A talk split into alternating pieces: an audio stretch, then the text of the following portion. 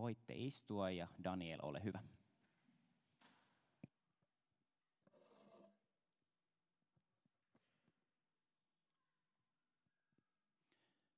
Me ollaan tässä viimeisen viiden, viiden viikon aikana ollaan syvennytty raamattuun.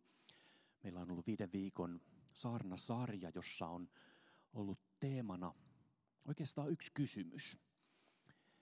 Että mitä on rakentaa sellaista yhteisöä, joka luottaa rohkeasti Jumalan sanaan. Ja tänään yritetään etsiä jotenkin sellaista syvää ydintä. Haluaisin tänään yrittää teidän kanssa kaivautua oikein syvälle ytimeen. Me ollaan mietitty tätä toisaalta niin kuin raamattu teologisena kysymyksenä, toisaalta aika käytännöllisenä kysymyksenä. Ollaan mietitty sekä hengellistä puolta että sosiaalista puolta. Eikä tämä itse asiassa tyhjenne tähän. Raamattuahan voi lukea tosi monella tavalla. Sitä voi lukea runoutena tai, tai suuremmoisena kertomuksena tai kiinnostavana antiikin historiana tai, tai matkaoppaana elämään tai ihmissieluun. Ja tänään haluaisin etsiä ydintä. Ja mä uskon, että, että raamatun ytimestä me löydetään Jeesus. Mä uskon, että raamatun ydin on Jeesuksessa, Jeesuksen työssä. Ei pelkästään joskus menneisyydessä, vaan, vaan myös ihan tässä ja nyt. Mä haluaisin lähteä liikkeelle yhdestä vähän provosoivasta ajatuksesta – Nimittäin siitä, että jotkut sanoo näin, jotkut muotoilee tämän ajatuksen näin. Raamattu ei ole Jumalan sanaa, vaan Jeesus on Jumalan sana. Toisin sanoen, tämä ihmisten kirjoittama kirja on astia Jeesukselle. Sitä rajoittaa se kulttuuri ja konteksti ja kieli ja aika – millä se on kirjoitettu ja missä se syntyy. Ja sillä on vain tämä arvo, että se on astia Kristukselle. Mun korvaan tämä on vähän liian jyrkästi sanottu. Mun korvaan tuo on vähän turhan provosoivasti sanottu. Saanko mä yrittää uudestaan sanoa saman asian vähän ehkä pehmeämmin? Että raamattu on arvokas ja tärkeä kirja.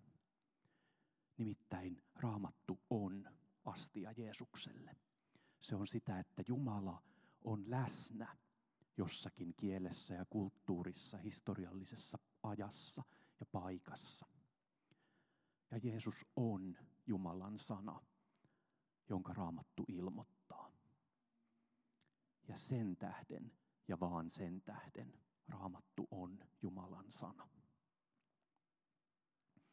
Meillä on tänään tuossa evankeliumikertomuksessa on mun silmiin vähän niin kuin pienoiskoossa se tärkeä viesti, mikä raamatussa on. Tämä on vähän niin kuin pieni kuva siitä isosta aarteesta, mikä raamattu on.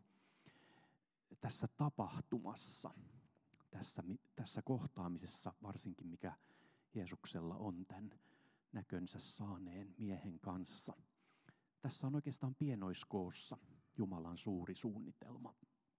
Mä haluaisin ihan erityisesti teidän kanssa tarkastella tätä tämän kertomuksen loppua.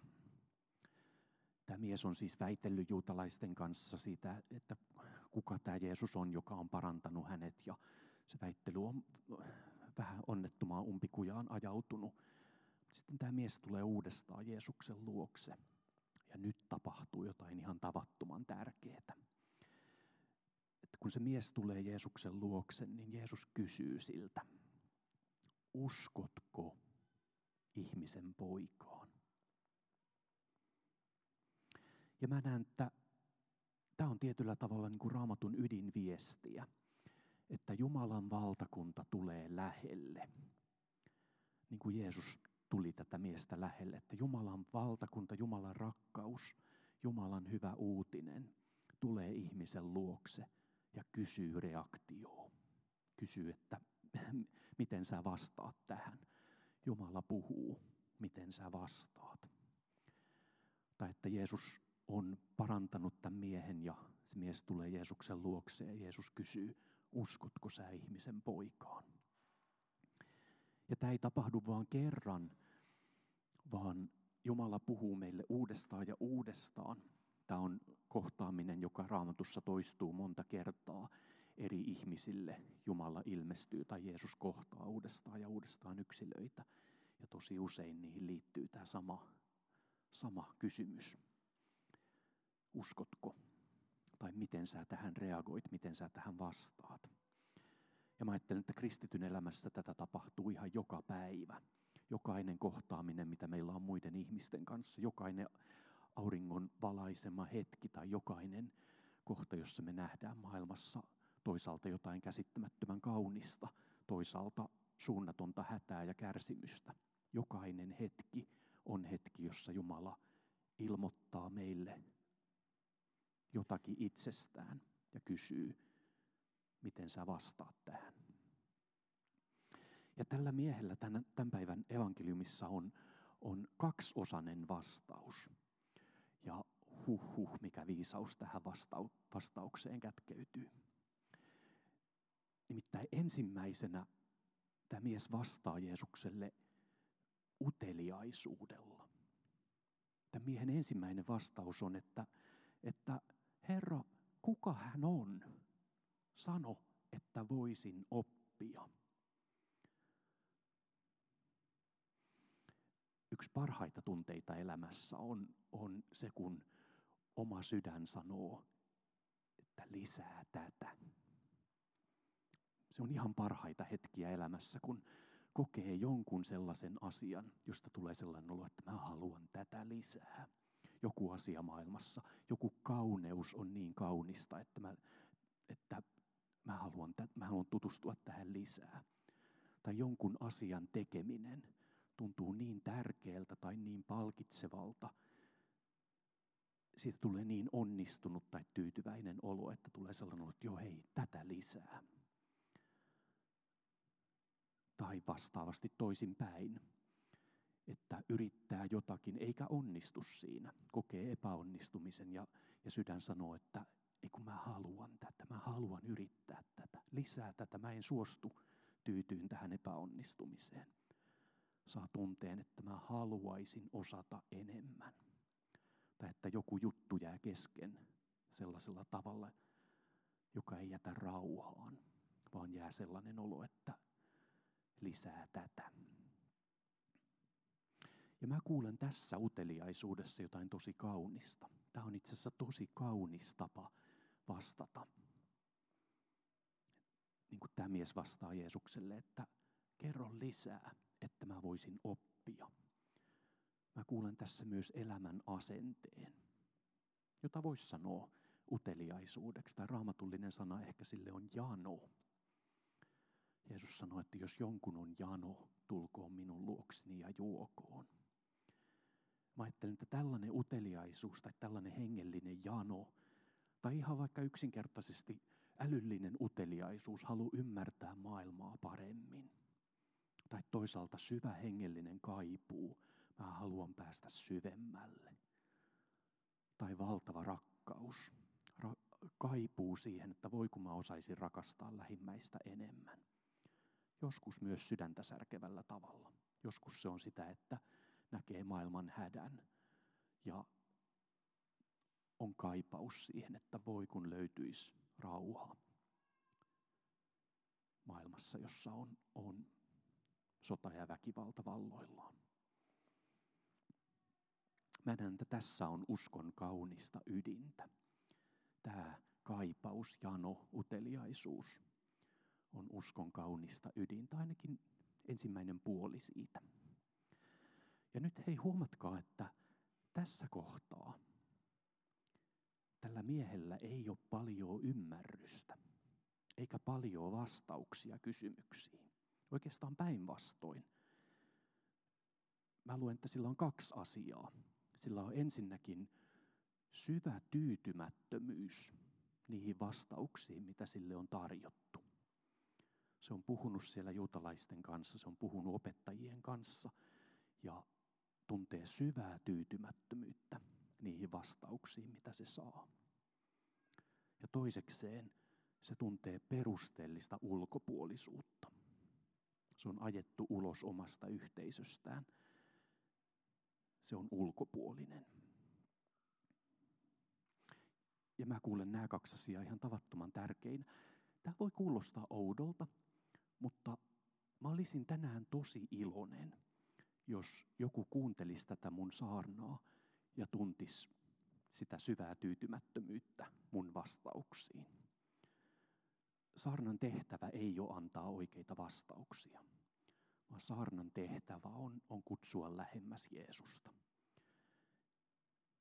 Ja joskus siihen kuuluu se, että kuuntelee jotakuta ja tulee sellainen olo, että hmm, hmm, kyllä jää janonen olo. Ja siinä on jotain tosi kaunista. Joskus pappien puheet jättää kylmäksi. On joitakin asioita, ja musta tuntuu, että ne on ihan ydinasioita, jota ei tällainen sanoja pyörittelevä teologi tavoita, vaan että enemmän näitä ymmärtää rukoilijat ja runoilijat, mystikot ja muusikot. Tätä ymmärtää taidemaalarit ja jatsaksofonistit. Tätä ymmärtää luonnossa samoilijat ja kauneuden ihastelijat. Tai toisaalta ne, jotka omistaa elämäänsä ja aikaansa toisten auttamiseen ja rakkauden osoittamiseen tai siihen, että kuuntelee sydämellisesti toista ihmistä. Mä näen, että meidän ajassa on tosi paljon sellaisia ihmisiä, jotka, jotka tuntee näitä kahta asiaa. Tuntee ensinnäkin syvää tyytymättömyyttä niihin vastauksiin, mitä kirkko antaa. Ja toisaalta tuntee perusteellista ulkopuolisuutta kirkon kulttuuriin ja esimerkiksi Jumalan palveluselämään tai, tai ilmapiiriin. Jotkut puhuu kristityistä maanpaossa. Siis sellaisista ihmisistä, jotka muuten varmaan uskois Jumalaan, mutta on niin pettyneitä kirkkoon tai niin kyllästyneitä kirkon puhetapaan tai ihan vaan siihen ilmapiiriin, että on ikään kuin menettänyt kotimaansa. Ja musta tuntuu, että, että meidän sukupolvien tehtävä, tai yksi monista tehtävistä, yksi monista asioista, jotka on meillä nyt ihmiskunnalla työpöydällä, on, että miten me tavoitetaan, miten me kutsutaan sellaista ihmistä, joka, joka on syvästi pettynyt. Tai miten me osoitetaan rakkautta, joka, joka murtaa jotakin siitä käsityksestä Jeesuksesta tai yhteisöstä, jota Jeesus rakentaa. Ja mä laitan ihan täysiä toivoni Jeesukseen. Mä laitan toivoni siihen, että Jeesus tekee tänäkin päivänä samaa asiaa, mitä tekee tässä evankeliumikertomuksessa. Eli samalla tavalla kuin Jeesus kohtaa tätä miestä, joka on saanut näkönsä takaisin ja osoittaa hänelle, kuka hän on. Mä laitan toivoni sen varaan, että, että sama Jeesus tekee sitä, sitä edelleen. Että kohtaa ulkopuolisen, rakastaa sitä ja parantaa. Huhhuh. Nämä on suuremmoiset sanat, mitä Jeesus sanoo. Se, mitä se Jeesus sanoo sille miehelle, nämä on, nämä on ihmeelliset, ihanat sanat. Nämä on, melkein tekisi mieli sanoa, että nämä on, nämä on niin kuin kauneinta, mitä ikuinen Jumala, se täydellinen rakkaus, joka Jeesus on, ääretön pyhä Jumala, sanoo ihmiselle, pienelle ihmiselle sanoo nämä sanat, kun hän kysyy, että kuka hän on. Sinä olet nähnyt hänet. Hän on tässä ja puhuu kanssasi. Tähän ei ihmisen ymmärrys voi mitenkään ylettyä. Että tässä hän on. tässä on ikuisuus ja äärettömyys läsnä. Että tässä on, on täydellinen ilo. Tässä on hän, joka ainoastaan voi vastata mun sydämen kaipaukseen. Tässä on jokaisen kaipauksen täyttymys. Tässä on jokaisen haavan parantaja. Tässä on hän, joka tuntee mun sydämen salaisuudet. Tässä on rauhan ruhtinas, joka pystyy sovittaa minkä tahansa riidan. Oli se sitten kahden ihmisen välinen riita tai kahden kansakunnan välillä oleva koston kierre. Tässä seisoo rauhan ruhtinas. Ei tätä voi käsittää. Että kun Jeesus on tämän ihmisen edessä, niin siinä hänen edessään on, on kaiken luoja. Kauneista kaunein. Ainoa vastaus. Ja hän sanoo, minä se olen. Minä, joka seison tässä edessäsi. Ja tämä muuttaa ihan kaiken. Suoraan sanottuna mä ymmärrän tosi hyvin tämän miehen reaktio, kun se mies parahtaa, minä uskon jo, lankee maahan Jeesuksen edessä. Mitä muuta voisi vastata? Mitä muuta voisi vastata, kun tässä niin kuin Jumalan pyhyys on verhoamattomana hänen kasvojen edessä? Mitä muuta siihen voi vastata, kun minä uskon? Ja musta tuntuu, että tässä ollaan uskon ytimessä. Että usko on vastausta siihen rakkauteen, jota, jota Jumala näyttää. Että usko on sitä, että kuulee mitä Jumala sanoo ja, ja vastaa siihen, että hei mä haluan elää tota todeksi. Että usko on niin kuin sydämen huokaus, joka huokasee, että kyllä. Se huokasee, että kyllä rakkaudelle ja kyllä kauneudelle ja kyllä myös kivulle, koska siinä kivussa on Jeesuksen risti läsnä. Tai kyllä jopa epätoivoisella hetkellä itketylle kyynelille, koska Jeesus itkee sun kanssasi Getsemaanen puutarhassa. Se on, se on sydämen huokaus kyllä elämälle ja rakkaudelle. Tai elämälle suruineen ja iloineen. Ja ennen kaikkea se on, se on huokaus kyllä Jeesukselle. Ja mä haluaisin pyytää, että, että anna sun sydämessä huutaa tätä kyllä sanaa maailmaan. Ja anna sen, sen muuttaa sua ja sun elämää. Mä haluaisin lopettaa siihen ajatukseen, että tämä on nyt oikeastaan se syvyys, mihin mä onnistuin kaivaan tässä, tässä vajaan 20 minuutin saarnassa. Ja mä vilpittömästi toivon, että tämä ei riitä sulle. Mä vilpittömästi toivon, että tämä syvyys, mihin nyt päästiin, niin on vasta alku. Nimittäin lapio jää sulle. Mä haluaisin rohkaista siihen, että jatka kaivamista. Kaivaudu syvemmälle Jumalan tuntemiseen ja Jeesuksen rakkauteen tutustumiseen. Ja kyllä mä uskallan luvata, että sieltä syvyydestä löytyy aarteita. Sieltä löytyy aivan mittaamattomia aarteita. Sieltä löytyy sellainen unelma, joka on sun unelmien tuolla puolen. Sieltä löytyy sellainen näkymätön valtakunta, jossa sun sydämessä löytää levon että syvältä kaiken tämän ytimestä sä voit löytää Jeesuksen.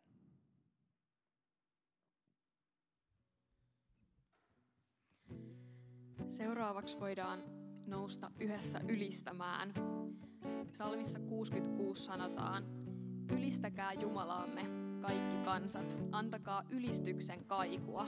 Hän antaa meille elämän, hän ei salli jalkamme horjua.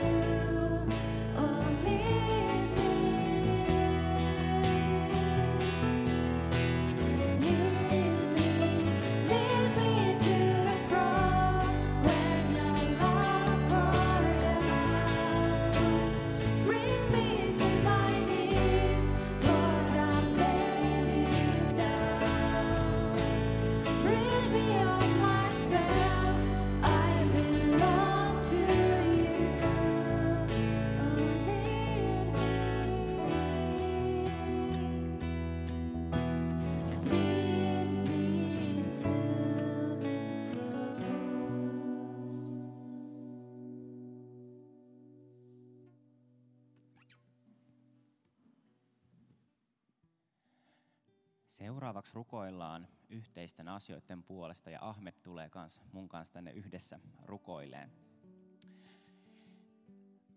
Rukoillaan työtilanteen puolesta työpaikalla. Pyydetään Herra motivaatio haasteellisen tilanteen keskelle ja